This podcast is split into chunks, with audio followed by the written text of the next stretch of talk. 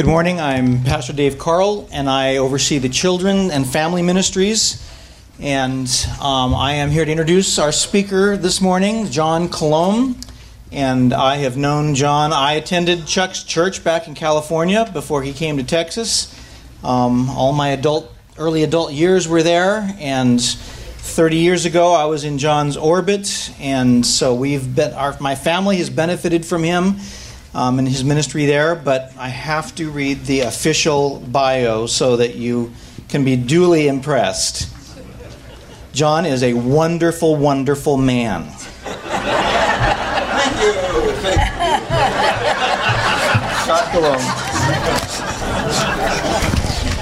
It's embarrassing when you have to write your own. Uh,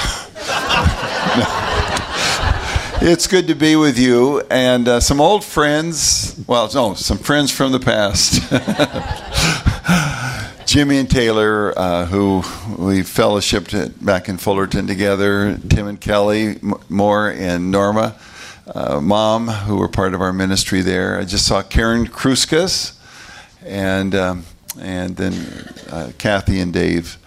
So it's kind of kind of weird seeing these people in this place, and it's probably weird for you to see me in this place because uh, I'm not normally invited to nice places like this. To, um, couple of things. Uh, I asked Jeanne Hendricks to be a part of this with me because, and we did the first hour with uh, two different classes, uh, one older, one younger. We have younger and older in here. Um, what's do we have anyone in their 40s? Anyone in their 30s? 30s. Okay, great. Anyone in their 80s? Say, Jeanne, how old are you? You really want to know? I do. Uh, I'm going on 91. 91. 91. And um, what we want to do today is learn together. The first thing I need to ask, Rex, is uh, Taylor, what time do you do the people start walking out? 12 o'clock. Okay, so that, that helps. In the other classes, we had 15 extra minutes, but uh, we'll, we'll, we'll finish this at 12. And I want to I want to give a, a couple of uh, announcements. One, uh, I've just come from doing the uh, grandparenting summit at, that we did here last year. Actually, I didn't get here because my wife fell, and we ended up in a hospital in Fort Worth for seven days. I came here on a Wednesday night because we had about 80 of our folks from Fullerton, and and uh, Cynthia and Chuck had put on a little barbecue for those old friends. And I came for that night, and then uh, went back to the hospital where Jimmy and Taylor spent a lot of time with us, and uh, we're in a new normal. She broke her shoulder, had a brain bleed. I thought I had lost her. Um, changes your life. You've been there, and um, it really re-energizes you to live every day as though it were the last. You never know. But um, how this? Uh, oh, I know, and I, I'm I'm really tired. So if I fall asleep, Jeanne's up here to kind of uh, pushed me. Uh, we we had a heavy week. Came in last Monday. The, conference went Thursday through uh, yesterday.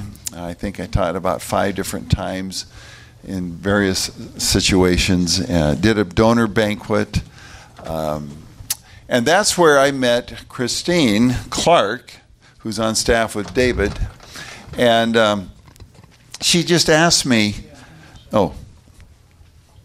Squirrel. Uh, if you haven't seen Up, you won't understand that. That's and that's a great intergenerational movie, Up. But have your hanky out. You're going to cry with an animated movie because it's really going it really depicts what we're going to talk about today: the young and the old being together, learning from each other, learning to care for each other. But I as we, I was leaving yesterday, we were packing our whole thing up over at Rockwall, at Lake Pointe. Um, Larry Fowler, our founder, said, just throw all those forms away. And I said, I can't do that. Um, this is our whole, you, if you want audio, MP3, or if you know what that means, or a CD. We don't have cassettes or 8 track.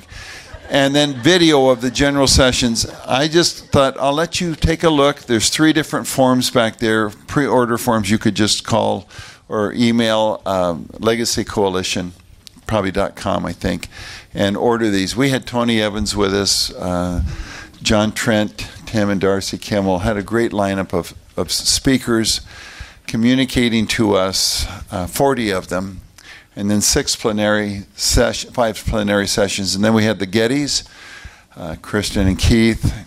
We had uh, Steve Green come. I know many of you know Steve, and um, and then we had Scott Wesley Brown uh, as well. And so I'm I'm kind of numb. I said to Jackie this morning, "It's Sunday, and Monday's coming. We get to go home tonight." And uh, and I sent the outline to Jeanne at about two this morning. We've been talking all week um, about this, and you know, where are we going on this? Where are we going on this? And even after it was printed and off the press, we've changed everything because of time. I figure you can read outlines. I have scripture there for you, but we need to talk. And so we're going to spend a good portion of this talking. Give us questions. We'll, we'll, we'll learn from each other, and we're not experts here. Uh, we maybe have done this a bit. A little background: uh, lived, in, grew up in Oregon. I went to Judson Baptist College in Portland. No longer there. uh, all the places I go fold. and uh, then went went down to Biola. Uh, Jackie and I got married. We had met in Pendleton, Oregon, in sixth grade. I was the upperclassman; she was fifth. But we became boyfriend and girlfriend uh, our junior year, my junior year of high school, and what that meant is we ate together at the church potlucks and sat in church together, and um, got married while we were still at Biola. Went to Talbot Seminary, um, had a ministry in Long Beach doing youth ministry for. Uh, five years, then up to Santa Barbara, where we were for 17 years, worked with Howie Stevenson. And um, I was youth pastor there for 10 years and then switched over at that church, same church. I just said, I want to work with moms and dads because working with youth, we're losing a lot of the fruit. It's falling on the ground. I want to go to the root of the problem, help mom and dad in their marriage and then in their families, and maybe we can do a better job at this youth ministry thing. We needed to work together. And I said, if I do this, and they did, they said, well, what are you going to do? I said, I don't know. The only other person I knew doing what I was doing was Paul Sailhamer, and Chuck had brought him to the church in Fullerton, where I've been for the last 30 years. And um, so I was in Santa Barbara and said, Paul, what are you, do- what are you doing? What, what's your plan? And we kind of put our heads together. And there were a few of us back in, that was in 19, we went to the church in 71, that was 88 that we started. Uh, no, that was 81. I'm terrible at math and started doing family ministry, bringing the family together. Then uh, we went to Fullerton in, in 88 as senior adult minister. Three years ago, we had a pastor come who's now gone, and one of his uh, core values was intergenerational ministry.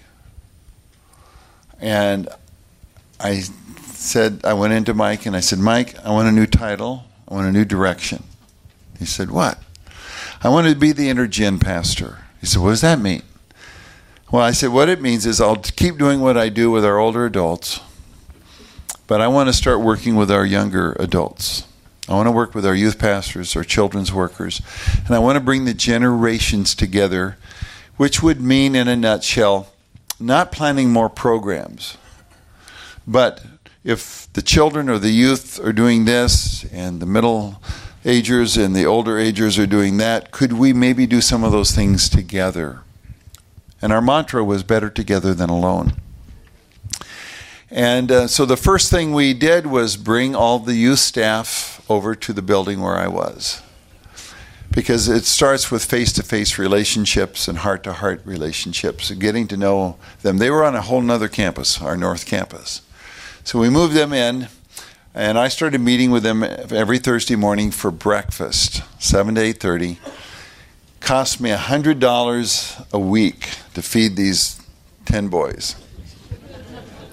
And uh, in fact, uh, about a month ago, a man came up to me and said, I've got some money for you. I'll give you $5,000 this year for your breakfast for the boys. And I thanked him. And, uh, and then we go to back to the church and we have prayer meeting with all of the staff every Thursday morning for half hour. And it's amazing what happens when you start praying together with people of different ages and stages. God gives you a vision for them and their ministries, and they get a vision of you and your ministry. And it really begins in relationship of trust and openness, honesty. So we've been at this and trying to figure it out. Two years ago, when uh, Larry Fowler, our founder, came to Jackie and me and said, I've got a dream. Uh, it was our dream to impact grandparents. And so we started the Legacy Coalition, and we were, you wonderfully hosted us here last year. Um, and then we went to a Rockwall this past week at Lake Pointe Church. And I'm, just a little word on that. We're, we're actually we're very overwhelmed. Uh, within a two-hour period on Friday, four churches came up to us and said, We want this conference at our church.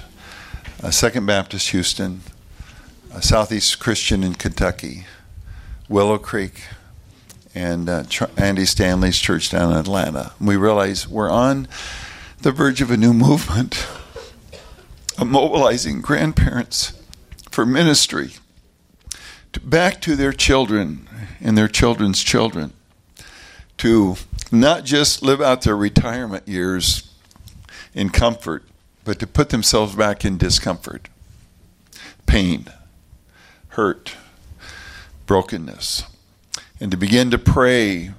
Psalm uh, 78 Teach these things to your children and your children's children. And that and, we, we, we've done all these, these studies, but we forgot the importance of the word and in God's word and your children's children, and the children yet to be born. We're supposed to influence two generations. We're supposed to think about the two that we may never see, but our prayers will go into their lives and touch them. I think prayers have a great shelf life, even after we're gone. And uh, so that's kind of what we're working on um, wrestling the troops. So we were doing a donor banquet.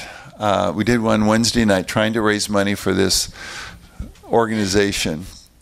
And I need to tell you, the, the conference we did here last year, just between us girls, cost $185,000. And we made $300 on it. And that's pretty good for a first time ministry.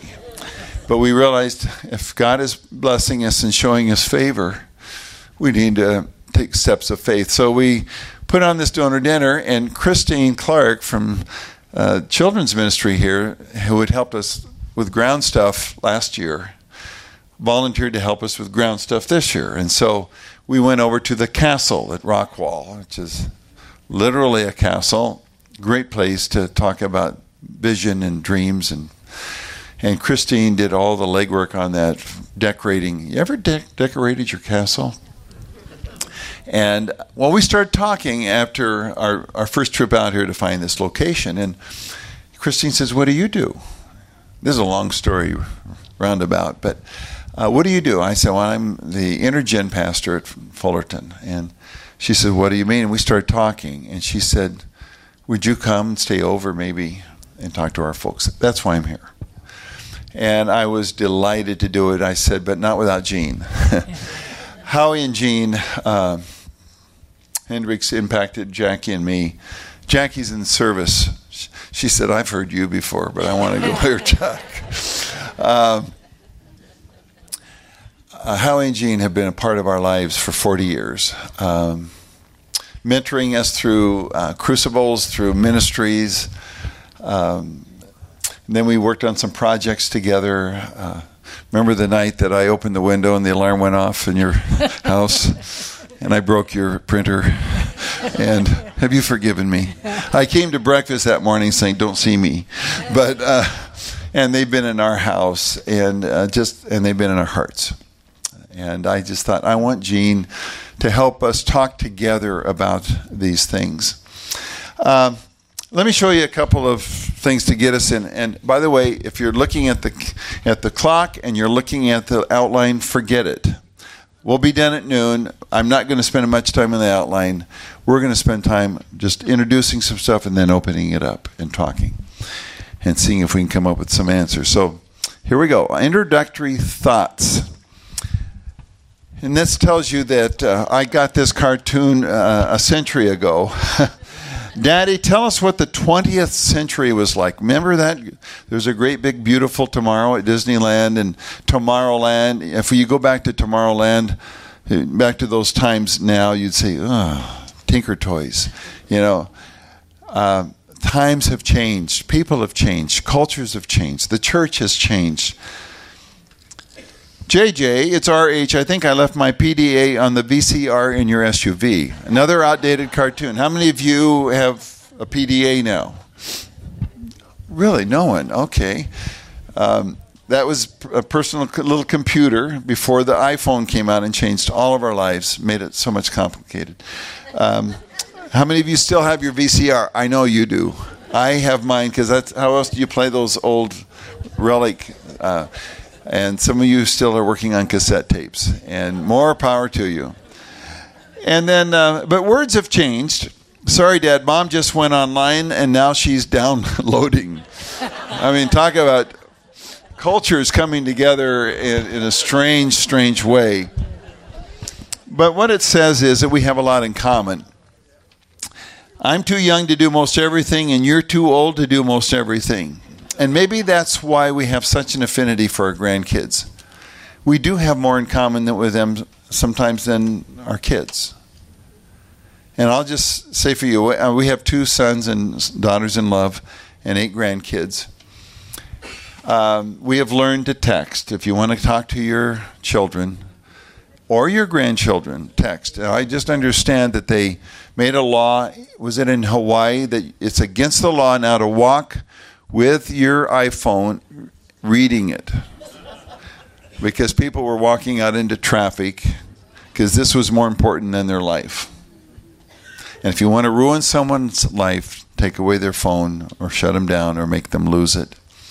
Um, our world, it's a strange, strange world we live in. With FaceTime, Instagram, Twitter, where we get to project what we want people to think we are. And if you want to ruin a person's life, just unfriend them, even though they never knew you, that you'll ruin their day.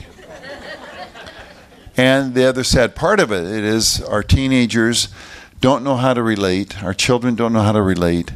That's why when you go to the counter and they say, "Yeah, what do you want? I have the hamburger." All right. Um, and I don't want to rag on the cultures.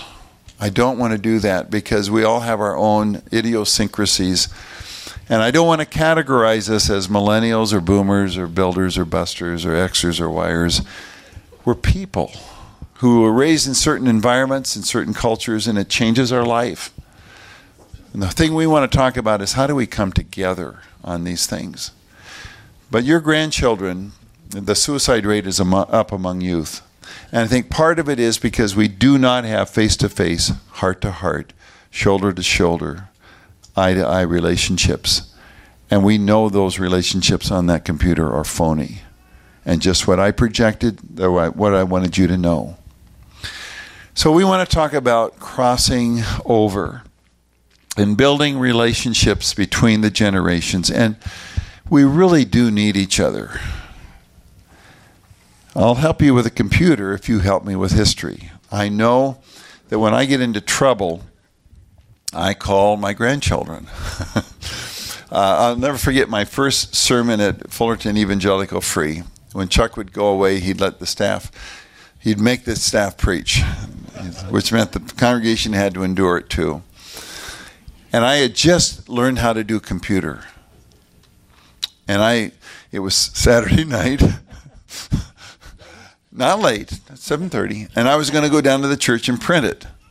And I lost it.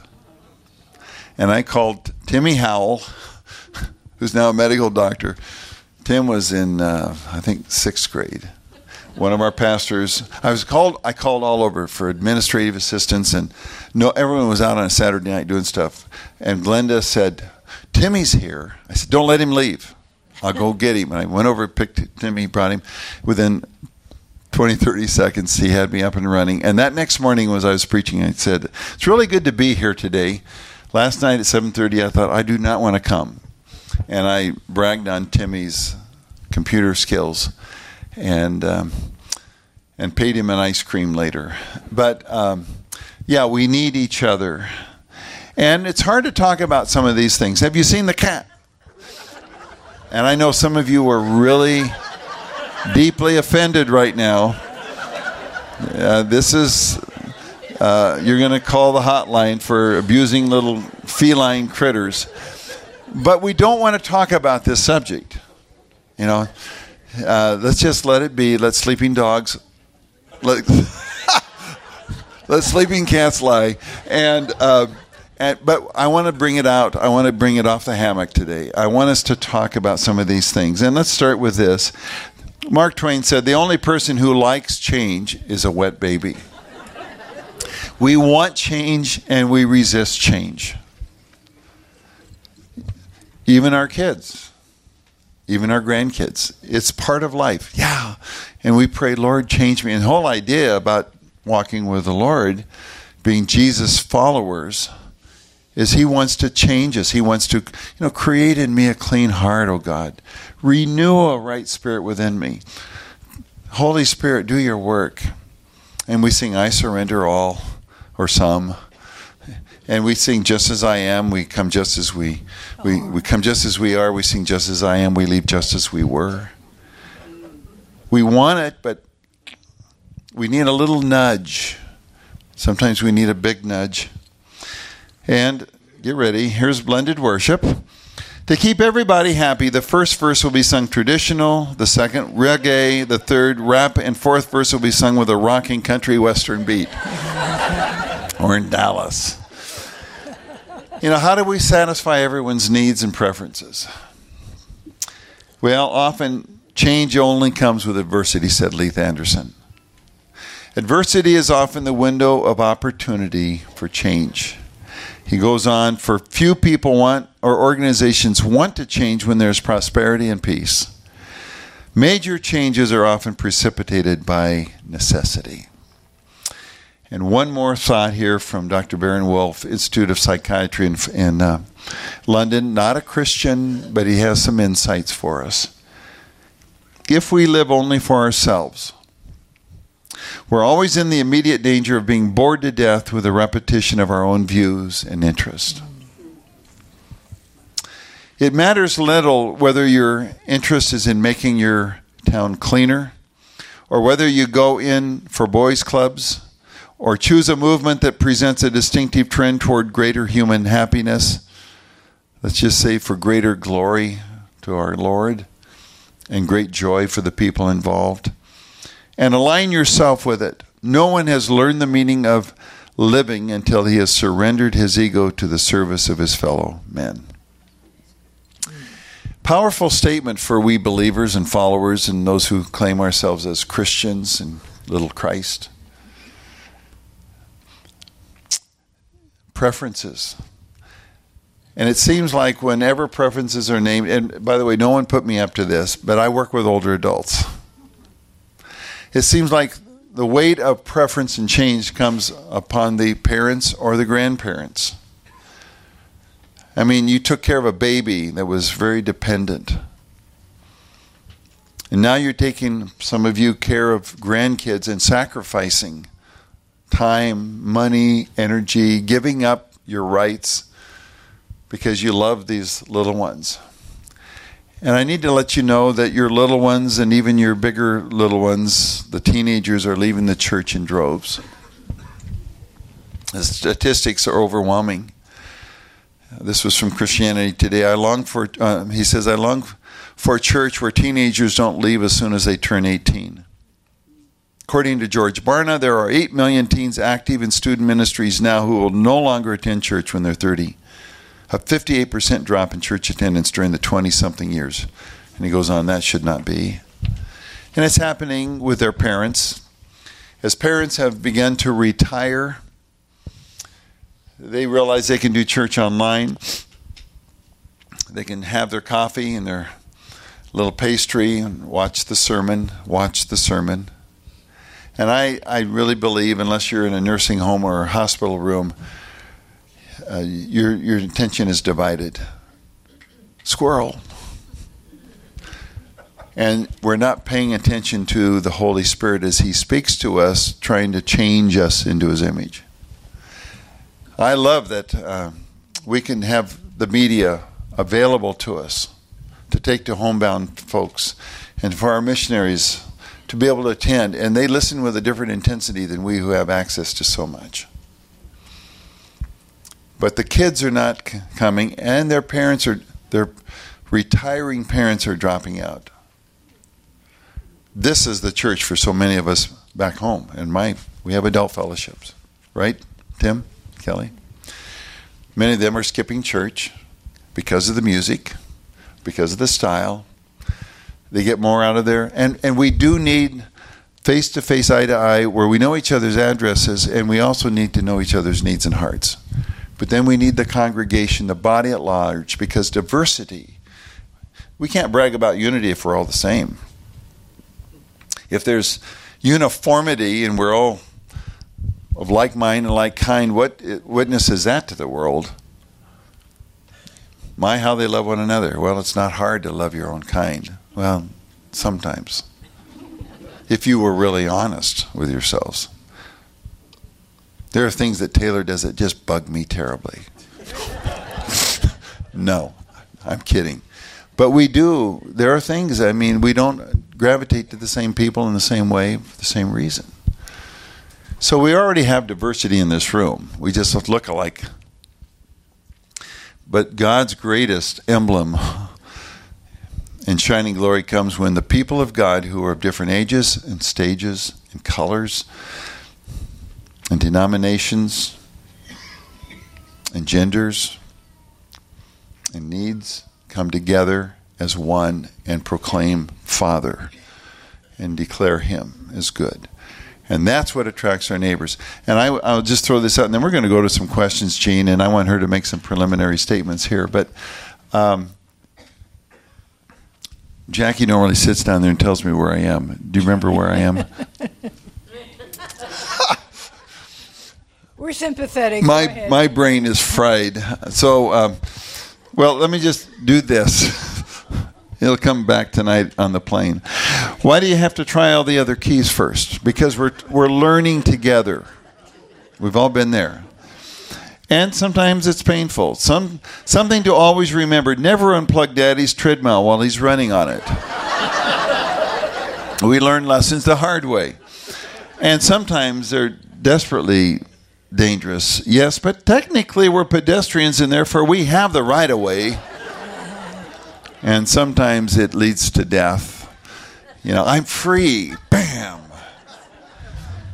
I know you love your church and want it to grow and and you want the sounds of laughter from the nursery all the way up. And that's what we want you to talk to us about and talk together about. But Jeanne's going to make some profound comments right now. No, not too profound. Do you realize what we have just heard? We have heard the doctor give us the diagnosis. And believe me, we're all saying, I'm guilty. Because there's probably not one of us in this room who has not felt that pang of guilt.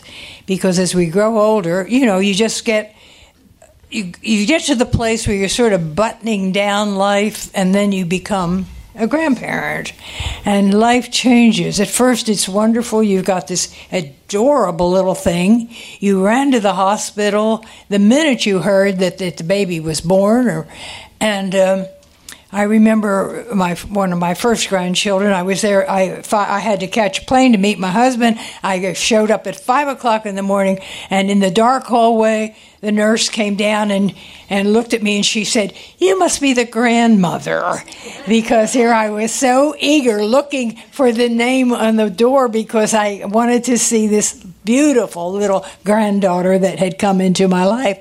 Um, but as time goes on, uh, the challenge of being a grandparent. I, I, am a grandparent of six granddaughters, five of whom are married, so we have five men now, and uh, four little adorable great grandchildren. Uh, and so you feel pulled in every direction, and I'm sure you can identify with that. But the, what John has said, and, and I am so grateful that God has put his hand on John Coulombe because he's one of the few people in this whole country, possibly in the whole world, where God has given him this uh, spirit which helps him understand where we are in this world uh, and what we're supposed to be doing with the people who are younger than we are. Um, there, there are barriers to being in this area. Uh, we live in different worlds. I mean, every child is very, very different. Every child lives in a whole different place, and uh, they think differently. Uh, so the, the, the distances between us are big, they're wide, and the the whole culture, as John has alluded, is so very very different from what you and I knew about, uh, and to to brook to build a bridge across this chasm is the challenge that you and I have, and remember. We are all going to stand before the Lord someday and give account for the deeds done in the flesh. And uh, I don't know about you, that sort of haunts me every single day. So, um, we want to hear from you because you all have different ideas, different experiences, and we would like to share with you something that we have experienced so that we can grow together in this whole idea of. Um, of being worthy as grandparents and great grandparents. I'm going to come down here. um, if you have a question, why don't you stand and uh, give us your name? Let's just work on some relationship stuff while we're doing this. And then if we can't hear you, I'll try to repeat the question, and then Taylor will give the answer. Back there. Oh, you got a mic. Oh, Christine, right there. Okay. Stand, and Here's she'll one come right to you. Over here. Here we go, and then over here. Oh, my goodness. Thank you. What do I do about an eight year old grandson that believes in the Lord, but his parents don't, and they don't want him to talk about the Lord or anyone else? How do I talk with him? You're not alone. You're not alone. I I hear this almost weekly, and the angst, the pain, the separation of you know, I you love them, but you can't give them the greatest gift. And um, I think that's why praying grandparents. What, what we did at the conference this whole week, and what we did here, we had a prayer room, and I we were debriefing last night, and I said, let's put prayer partners on all four corners of the worship center after every general session so people can come and pray. I prayed with a guy yesterday. He just melted in my arms, has not seen a grandchild in two and a half years. And, um, and all kinds of, of complexities there. And the pain and the separation. We had Sh- uh, Shirley uh, Pledger from Prime Major class. Um, we were talking about this back home, and and uh, that was one of her prayer requests. Pray that I'll I'm, I'm going to take my granddaughter to New York on a trip. Just uh, Grammy and and her. She's 11, and the kids have said, "Mom, you can do that, but you cannot you cannot talk to her about God." And that's just another thing that we need to be aware of. Many of our kids have been wounded by people who call themselves Christians or the hypocrisy of the church or you know you say this and you do that or the lack of integrity. And they've rejected they thought God, but they re- rejected the, the mirror that was pretty uh, pretty blurry. So anyway, she goes to New York. She has a brand new camera, the grandchild. She leaves it in a taxi, and the little girl says, "Oh, Grandma, um, I just hope to luck I'll find my camera. And Shirley said, I thought, okay, Lord, you you set this up, didn't you? okay, and, and I'm gonna you you hope and luck, and I'm gonna just talk to God about this, okay? You know how many taxis are in New York City? I think we asked that one time. Um, I think it was seventeen thousand three hundred twenty-five. By the end of the day, you make a long story short, they had the camera in hand. Someone who took it out of the taxi, the next rider, took it, felt conviction, called the company, took it back to the company, and it was back at their hotel that night. What do you think that little girl thinks about luck versus God? So the Lord, you know, you trust Him. I have to say this. This is God's way to help us become more like His people. Um, to follow Him, to keep growing up instead of settling down. Uh, healthy things grow, growing things change, changing things challenges. Challenges force us to trust. Trust leads to obedience. Healthy things grow. Just like plants. And that's us.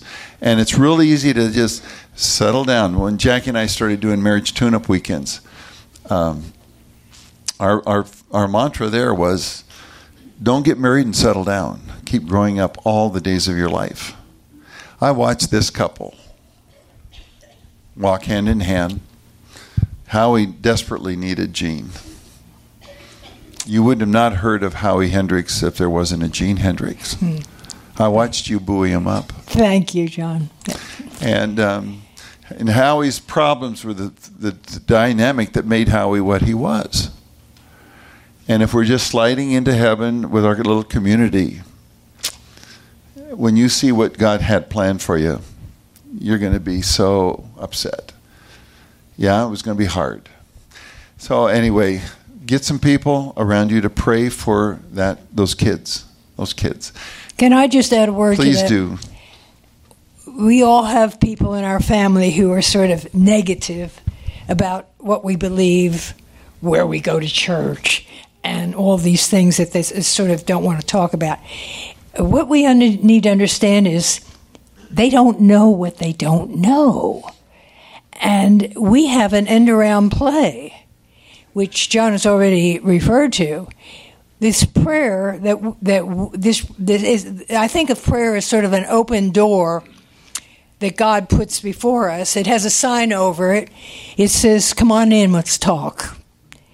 Um, only we have to be careful that we don't do all the talking. We listen to God. But He He is our our resource.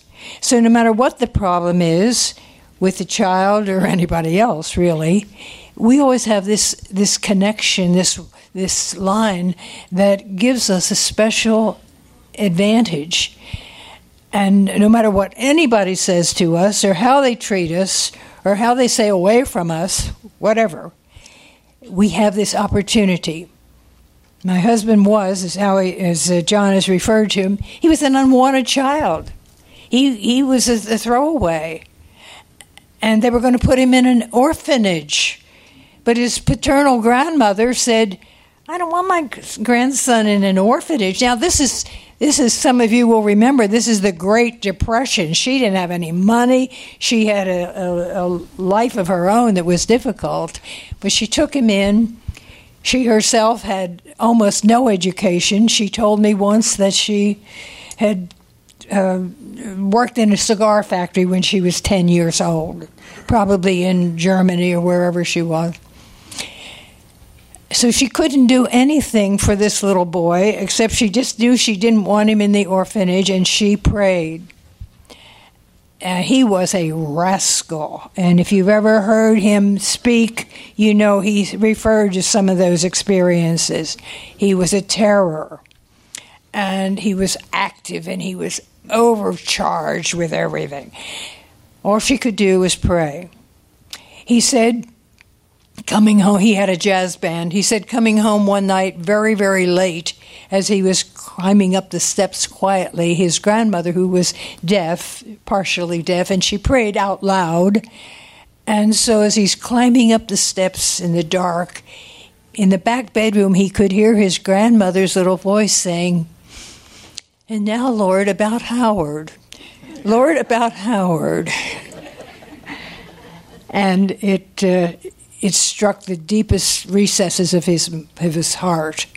And what God did with that man was just amazing because of uh, nothing more, humanly speaking, nothing more than the prayers of his grandmother. So I would encourage you because some of us have very discouraging situations.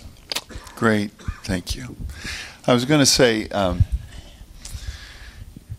remember when they told you that, that there'd be an empty nest?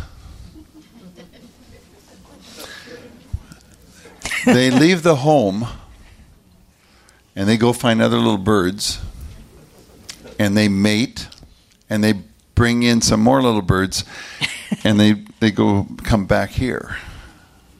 And you have no control over them except to go over their heads to their heavenly father. I when our boys turned 18 we had a little ceremony of releasing them and i went and bought an arrow psalm 127 uh, children are heritage of the Lord. Blessed is man whose quiver is full.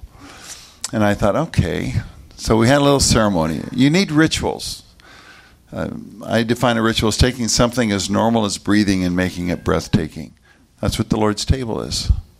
That's what your baptism is. That's what the wedding ring is. A symbol, a reminder. So I took an arrow and uh, sat the boys down. We, uh, um, they were getting ready to go on some mission trips and I talked about how arrows, if they're going to go straight, they need to have a shaft that is straight, not crooked. And if they're going to reach their intended target and embed it, they have to be sharp and clean on the end. And then you've got the feathers. Uh, this one had three feathers. Jesus, God says, I will guide you with my eye. The Father, the Son, the Holy Spirit. He'll guide you.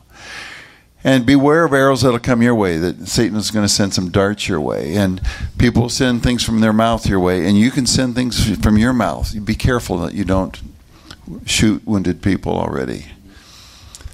And, uh, and then I reminded them that the nock is where the power source was. There's no power in this arrow. I could throw it, but when you put it against the string tightly and pull it, and to stay close to the Lord. Anyway, I, I wrote on that arrow, release them. Uh, it was uh, June 29th, June 28th, 1993, release them, let them fly. And I broke off the, the front of that arrow and gave it to Tim, and I broke the feathers off and gave it to Matt, and Jackie and I got the shaft. And, and that shaft is in our family room. And whenever I want to try to control the kids, I think they're making bad decisions, or even the grandkids. I mean, it's a reminder uh, go over their heads, go to your knees. Go over their heads, go to your knees. Another question. I'm sorry, we need to keep moving. John, I wanted to ask you if you could comment. Where are you? Cliff. Oh, there, Cliff. Skip. Skip. um, John was a good friend of mine from Biola. He used to work with seniors He's still working with seniors, right? Just a different kind. It's us. but I wanted, you know, we didn't get to come to the conference, and I apologize for that. I'm sorry, but I'd like for you to comment a little bit. Some of us as grandparents are working on issues that uh, go beyond just a children's concern about the Lord, but also about gender identification and and how you might deal with that. Jeanne will handle that one. I'll take a whack and then you come in. Here's our problem. And, and, it's real easy to talk about it, it's real hard to do it. Does God love me unconditionally? Yeah. Does He know me inside and out? Yes. Does He give me do overs and second chances? Yes. Does He love the thief on the cross? Yes. What do you do when your grandchildren make alternate choices about who they are, what they are? Well, we know what the Bible says. So they have become an enemy of faith. No. They, uh, they become an enemy of sin. And I know I don't want to glibly say this. We love the sinner, especially when they're they carry our DNA. And if I asked you to, and don't raise your hand if this is in your family line somewhere, I'm, i dare say 20%, 25% of you would say that because the world, the culture is saying you can choose who you are now. It's, it's, it's in. It's, uh, it's, you know, just pick your gender, whatever you feel. And I, I know of some godly leaders who have grandchildren who uh, have gone homosexual. And I've known some godly leaders whose children have gone adultery as heterosexuals. And we categorize sins. The devastation is so much greater with the, the identity thing issue.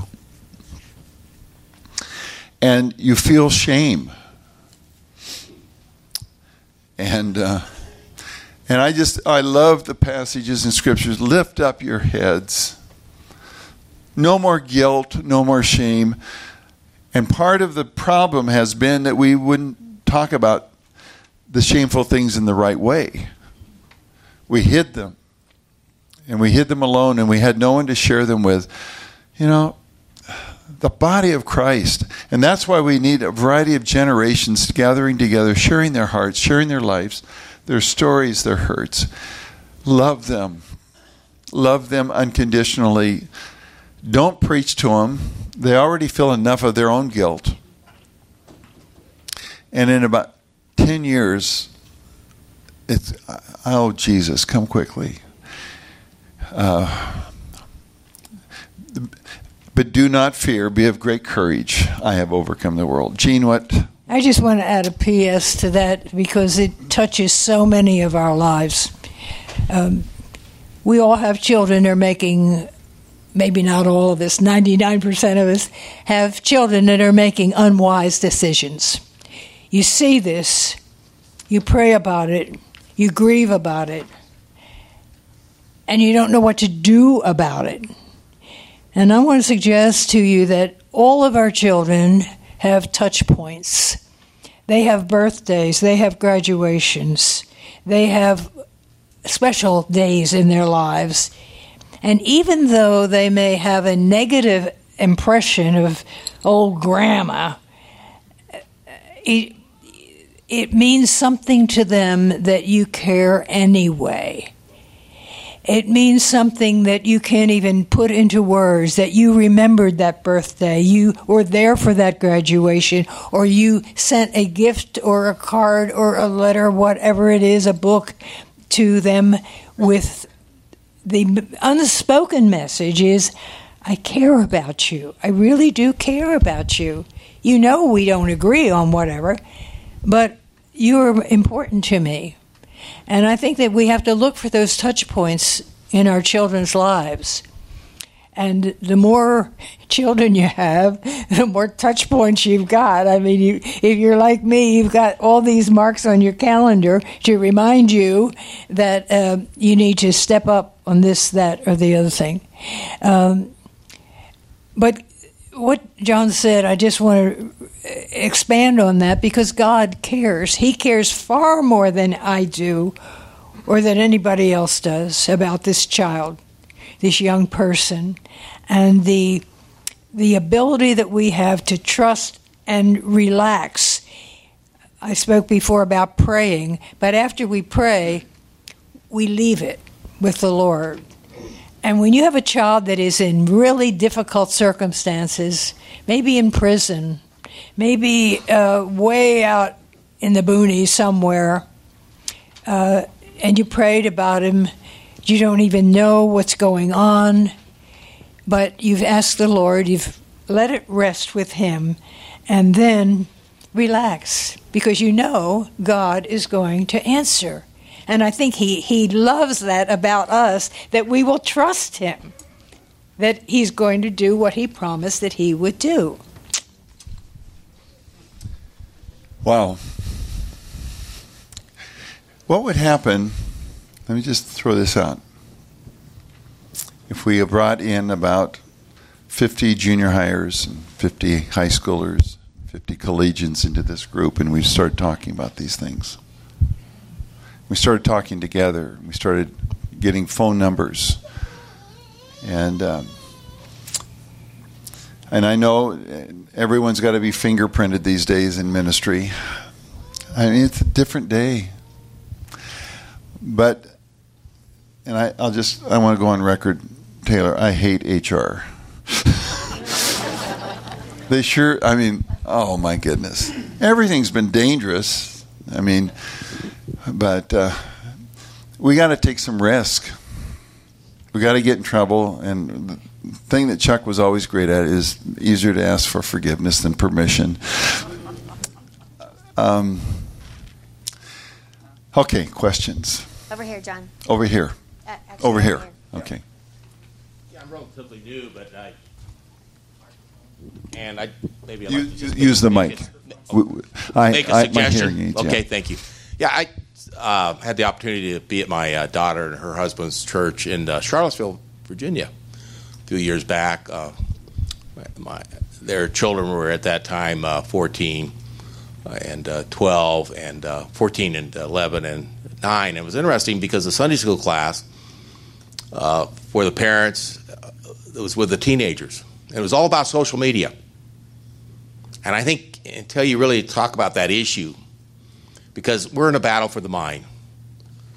And what we watch, what we listen to, what we read, uh, and who we hang out with will determine what we are 10 years from now.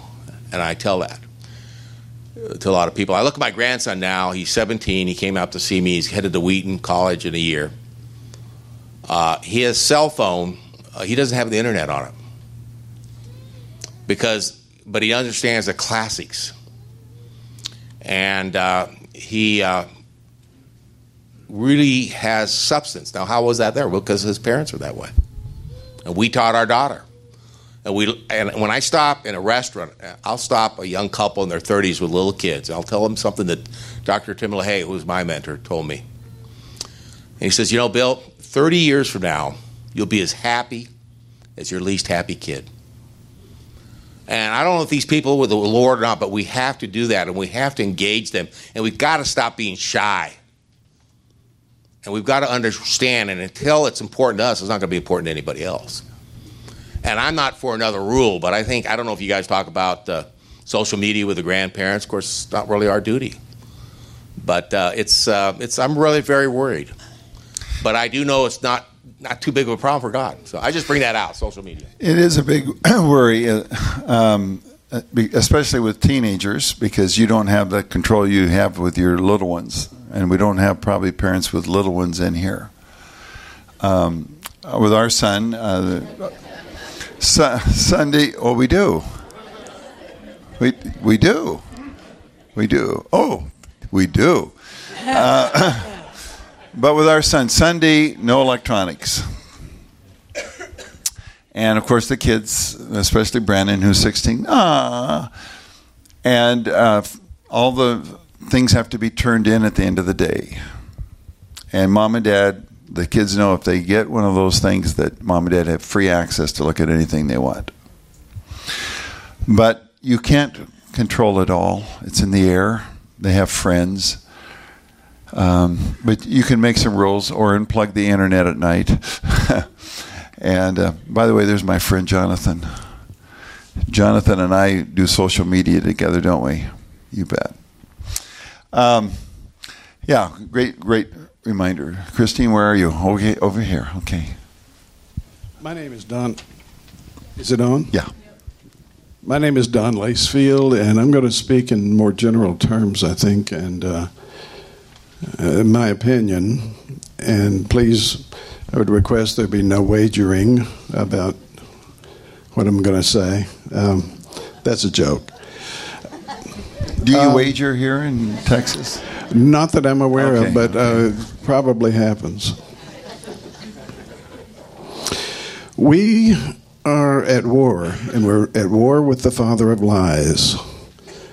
And he's winning, it seems. I remember in the mid 60s, I remember the leftist socialist seculars saying, give us one generation. If you look at movies prior to the mid 60s, they show town scenes and there'll be a church. And the good person is uh, in the movie will have a cross on the wall. And the priest is a good person. After the mid 60s, uh, movies, and even today, you won't see a church in a town scene. The priest is usually some kook. They've taken over our institutions, our uh, schools, our colleges, universities, our media, our entertainment, and that's the battle that we're up against. Satan has uh, taken over those things and is influencing our our children, our young people, our adults, and that's the battle that we have to wage. Um, you talk to a young person today, and I I'll, I do this quite often. I ask them to tell me about sin. What is sin? Well, it's if you've uh, offended another person in some way. Nothing about God's laws or commandments, nothing about offending God. We're, we're losing the, um, the idea of what really is sin, and young people are not being taught that, even in their churches. I don't think you don't hear about that in most churches anymore. That's my two cents. Okay. I think we'll take one more question, and then I want to spend a moment uh, talking about blessing and bless you. Yeah, we got John and Jeanne. We interact. We get to interact with our grandkids and our kids. Give us some practical stuff to do with them that makes a difference. Um, we do Camp Grammy and Papa. We get the kids three days, two nights. No, three days, three nights, uh, once a year. We'll sit down with moms. Now, mind you, our our kids both follow the Lord, so we've got that going for us. Love the Lord and are concerned for their their, their kids. We have um, a 16 year old all the way down to eight, and uh, one of them has some color. She's from Ethiopia. Sion um, came to us. She's such a she's the healthiest of all the kids, even though she's HIV positive. We love her. She jumps around and is just when you've been in an orphanage um, and you find a family. We, we just celebrated our 50th anniversary, and she gave a little blessing. Now she's only 11, and said, "When I came into your family, Papa." and Grammy, I felt welcomed and part of the family. And Jackie and I just uh, thought, oh, wow, we don't understand what it's like to belong. And do you understand that you belong to the family of God? I mean, these are basic needs of all of us acceptance, love, freedom from forgiveness from sin, uh, new experiences. We don't want to get. God knows He made us. He put uh, into us the idea of needing to feel like we're part of a family, we belong, and we're accepted. So that's part of what we do at Camp Grammy. I'll sit down with Jackie and I'll sit down with the kids and not the grands and talk about where do you see the kids needing to learn some. And we always come back to respect. Respect's always part of the curriculum. It's got to be practical. It's got to be hands-on we only have so many minutes to get that truth across, and it's got to be mixed with fun. So, uh, two years ago, we used uh, Psalm 19 The heavens declare the glory of God, firmament declares his handiwork. And uh, so uh, we went over to um, Deborah Vaughn's house. She's just written a book called Lessons from My Garden. Butterflies were hatching out. She talked about how God has created these things these wonderful little creatures from big and small. And then she sang a song that she had created. It's, and then uh, after lunch, we went over to Dr. Richard Unfried's house. He's built a pipe organ in his house. He was our organist at, at Fullerton. We have an organ with pipes. And, um, and there is a ch- uh, Chuck pipe, I think, on it. Isn't there, Colleen? There's a called Chuck Swindoll pipe. I think it's big. And um, and then uh, Richard showed them how he God's given us the ability to create. We're made in His image, and He put these pipes up in the attic, and his dog Puccini sings the dogsology as he plays the. Uh, he does. He does. And then uh, we looked at his train set. The old Fullerton. He's got three trains on this track that fills a room, and it's the old Fullerton uh, Railroad Depot. And um, and then we also built into it a, a, curriculum of caring. We went to see Hoover Edwards as he was dying. And we we visited them for three years in a row. Okay, heavens declare the glory. And then that night we went out under the stars in the backyard, and I borrowed a projector from the church, and I went to YouTube with Louis Giglio doing the, the stars singing, you know, quasars are the string section in the heavens, pulsars are the rhythm section, and then the whales, Psalm 148. You know, all of creation sings praise to God. The planets, the stars, there's noise up there, there's noise in the ocean. And then he begins to sing along with it uh, in a mashup, they call it, How Great is Our God. And our kids started singing that.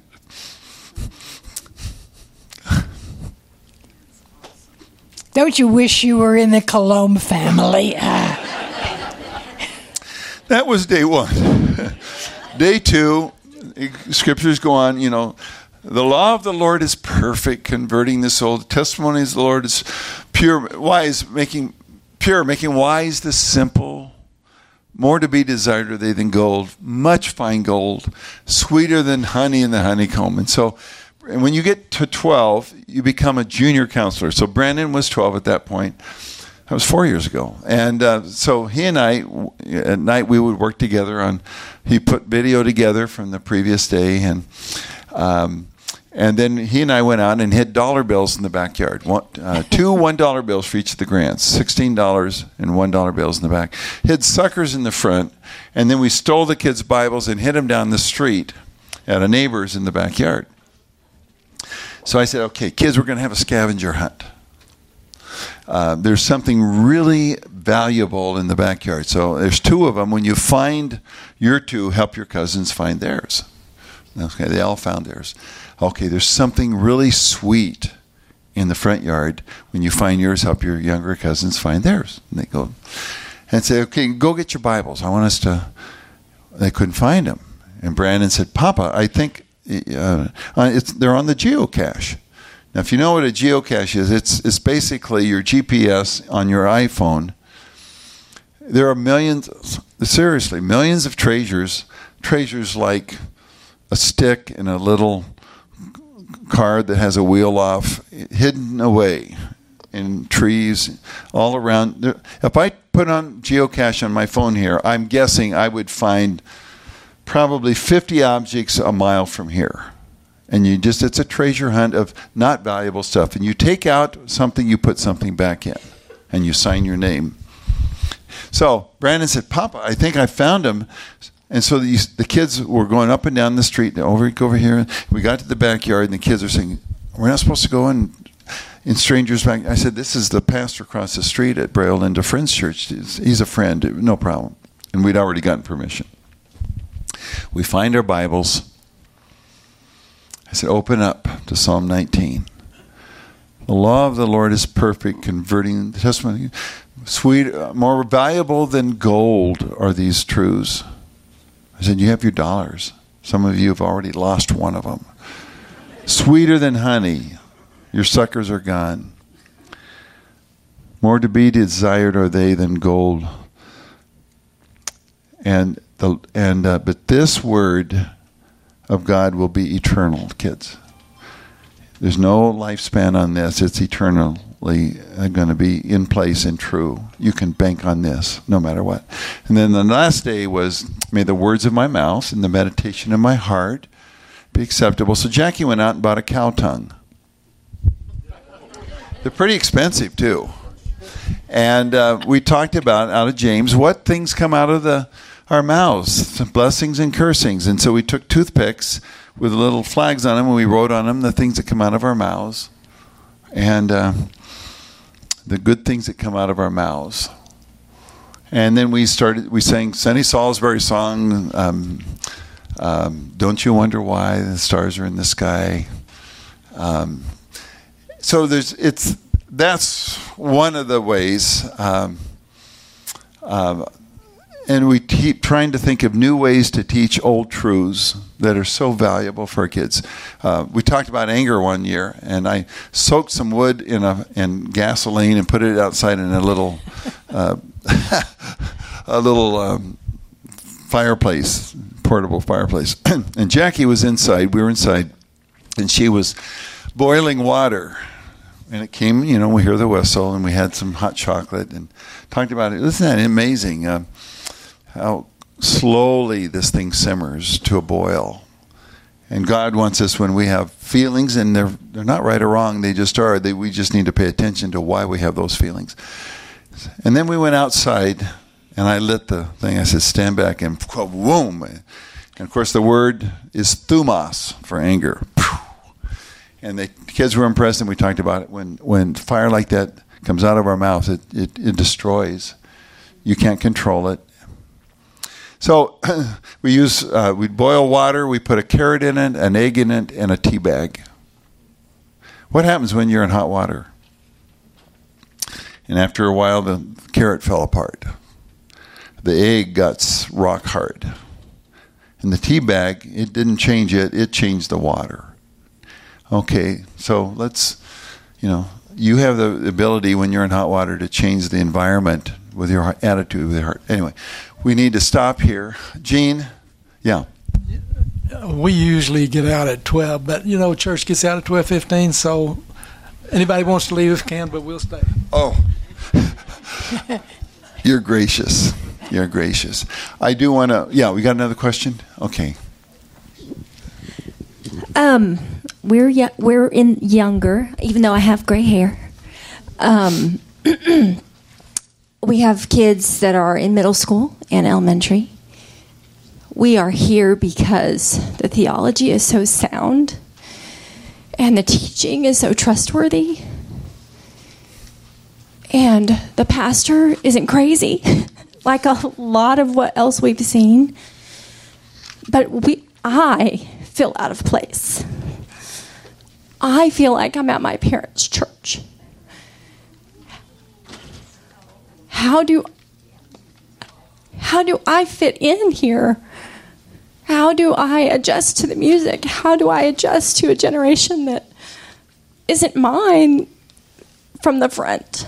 I, I want the resources and the wisdom and the experience of these generations to bless my own kids.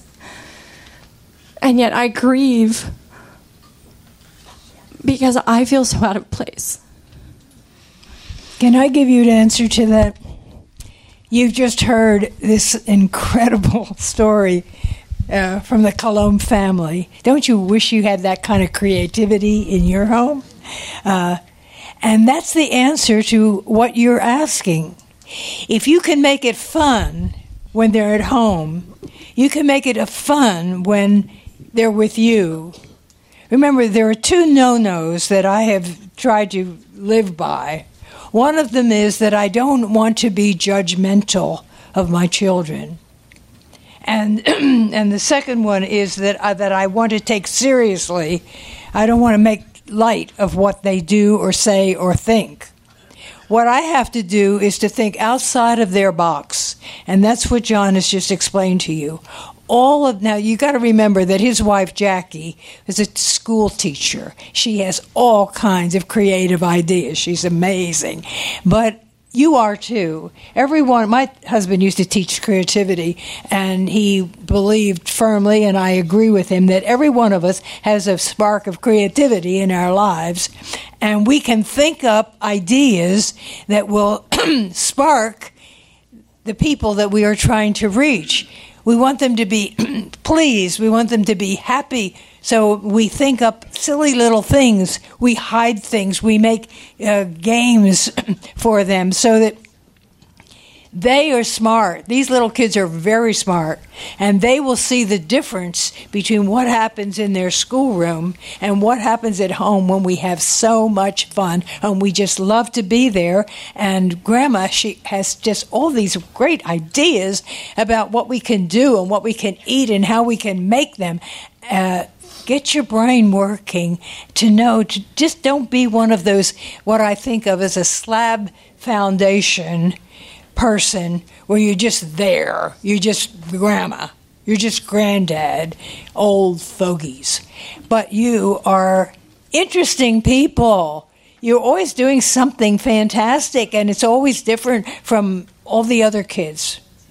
Um, and, and so I would encourage you not, not, to, not to focus on the negatives, but to think of what God can do to make your life positive. Jesus said, I've come to give you life and life abundant. And that's what we are after the life abundant for our kids.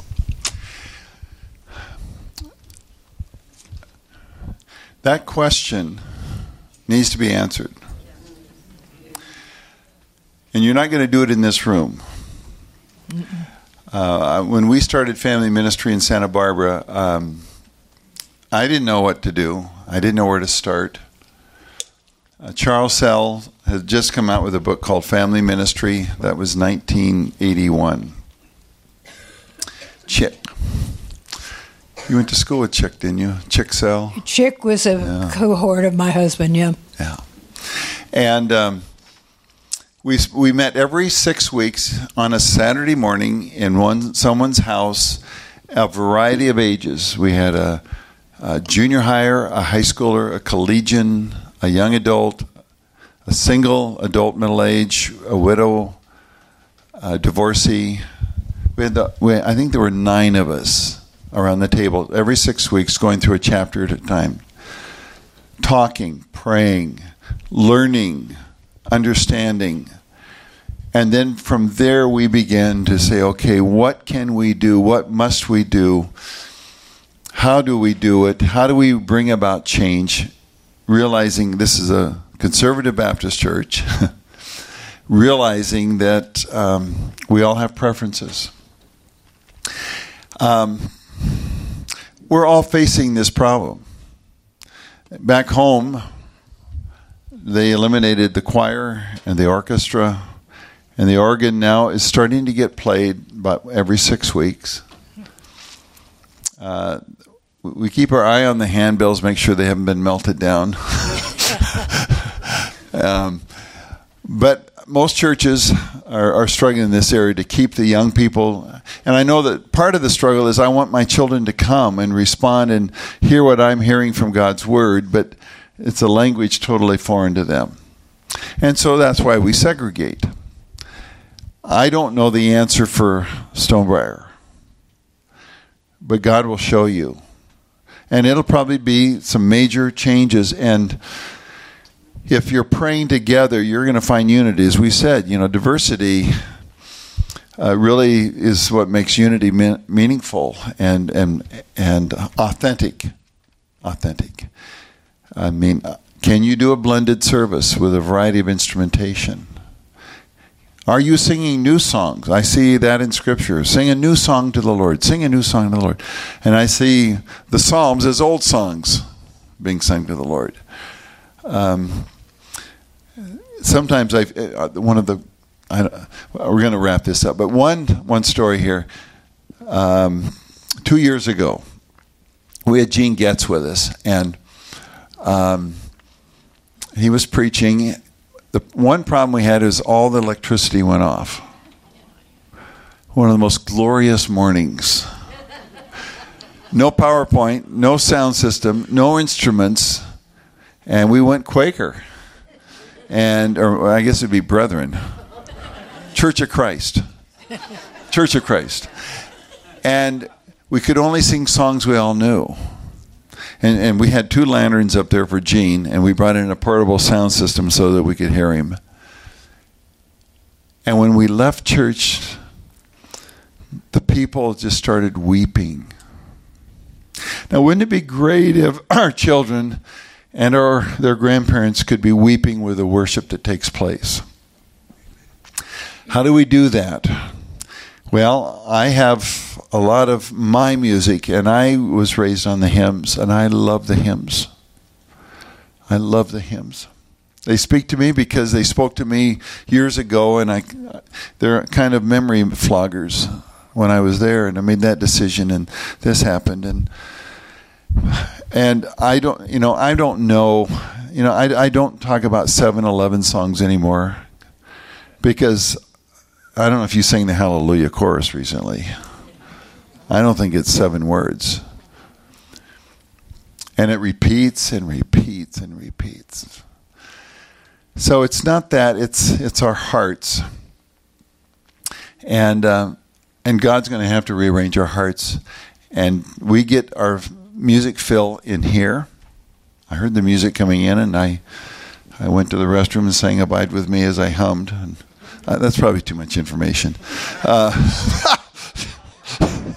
but I want to bless you. Um, and that's one thing you can do for your grandkids. I don't care where they are. And it's done in person, if you can, or on Skype. Take advantage of these tools, they're wonderful too. And it requires proximity, eye to eye, meaningful, appropriate touch. Part of the blessing is to wish them God's best in the present and the future. I want Him to go with you. I want you to experience His grace and peace. I want you to see his, Him smiling, His countenance. May, he, may you see that God's pleased. He loves you because He sees you through Jesus. And because he died for you, as rotten as you and I were and are. So quit thinking of yourself as rotten. Just keep learning, keep growing, keep changing. Let him change you. And uh, then it ha- has some attachment with uh, something meaningful that, that doesn't have to be expensive or anything. It just may be an object. It may be well, my dad's Bible Dad would wear a Bible out every six, seven years. I'd give one of those Bibles in a ceremony to one of the kids. Um, could be a ring. It could be a poem. It could be a, a picture you paint or a picture you took. So, may the Lord bless you. And that, and the word is in Greek. It's eulogia. To speak well of. May you know that God's speaking well of you. You don't need to do that in shame. May the Lord bless you. May He protect you, keep you, protect you in not just body, but your soul, your mind, your relationships. May He shine His face down on you. May you see Him smiling, and may He show you His favor. The Lord be gracious to you, and He is. Take His grace. May He be give you His peace, which you can't get anywhere else, not even at Nordstrom's. And may the Lord use you in your children and grandkids' lives. Hold your hand out to receive that blessing. And just as a Lord, I pray for my brothers and sisters here, my mothers and my fathers. Father, infuse in them fresh hope, strength for today, bright hope for tomorrow. Regarding our children and our children's children, Father, we pray this same blessing on them. You'd protect them in their minds and their spirits. And that you'd use us not as, to, as barriers, but as builders and bridge makers. And may we go from this place with your peace and your joy and your grace. And when we get bumped by people and circumstances, may they get grace all over them. And may it spill over in Jesus' name. Amen.